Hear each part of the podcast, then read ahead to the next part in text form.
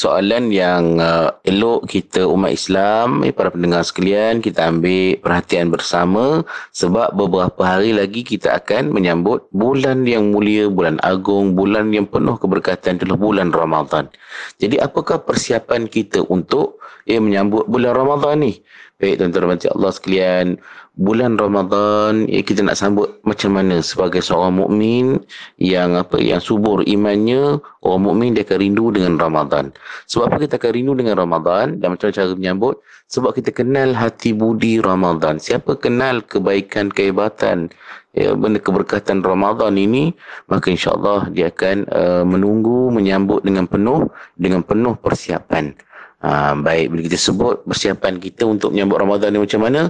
Yang pertama tuan-tuan, ya, kita kena diperingatkan tentang kelebihan Ramadan. Ha, ini yang Nabi SAW dan para sahabat buat. Bila dekat-dekat nak datang bulan Ramadan di penghujung Syakban, ha, maka mereka akan sentiasa beringat tentang apa? Tentang kelebihan fadilat ya, Ramadan. Ha, sebab itulah ya, kita kena teruskan sunnah dan tradisi ini ya, dengan apa? Sentiasa diperingatkan oleh hadis hadis hadis Nabi sallallahu alaihi wasallam. Ha, kita naklah sentiasa diperingatkan oleh hadis Nabi SAW tentang kelebihan Ramadan. Ha, supaya barulah datang rasa rindu. Barulah menanti Ramadan. Persiapannya sangat hebat.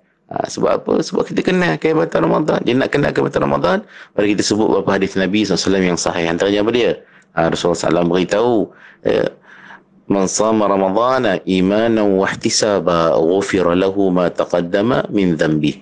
Barang, barang siapa kata Nabi SAW yang berpuasa pada bulan Ramadhan eh, dengan penuh keimanan kepada Allah Taala penuh taat beriman kepada Allah inilah perintah Allah dan penuh perkiraan untuk mendapat pahala ganjaran daripada Allah taala maka Allah Taala telah ampunkan dosa-dosanya yang telah lalu masya-Allah inilah Ramadan hebatnya Ramadan ya sebab kita kenal dia ya sebab dia mengampunkan dosa-dosa kita sebab ada ibadah puasa di dalamnya.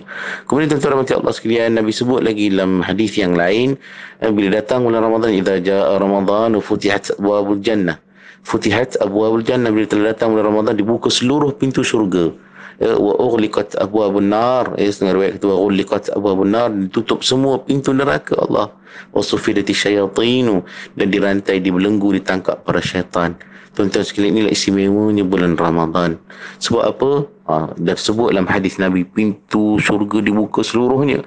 Pintu neraka ditutup. Bahkan syaitan dibelenggu, tidak mengganggu kita berpuasa nanti insya-Allah Mudah untuk kita beribadah pada Allah subhanahu wa ta'ala.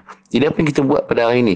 Dan selak kita, inilah maknanya kita buat persiapan menanti kedatangan Ramadan dengan memenuhkan dada kita, minda kita dengan ilmu tentang fadilat kelebihan Ramadan. Jadi ayuh kita sambung dalam majlis ilmu yang lain, bacalah buku-buku ya, hadis-hadis Nabi tentang kelebihan Ramadan. Moga-moga kita menyambut Ramadan nanti dengan penuh persiapan dan persediaan untuk merebut pahala daripada Allah Subhanahu wa taala. Assalamualaikum warahmatullahi wabarakatuh.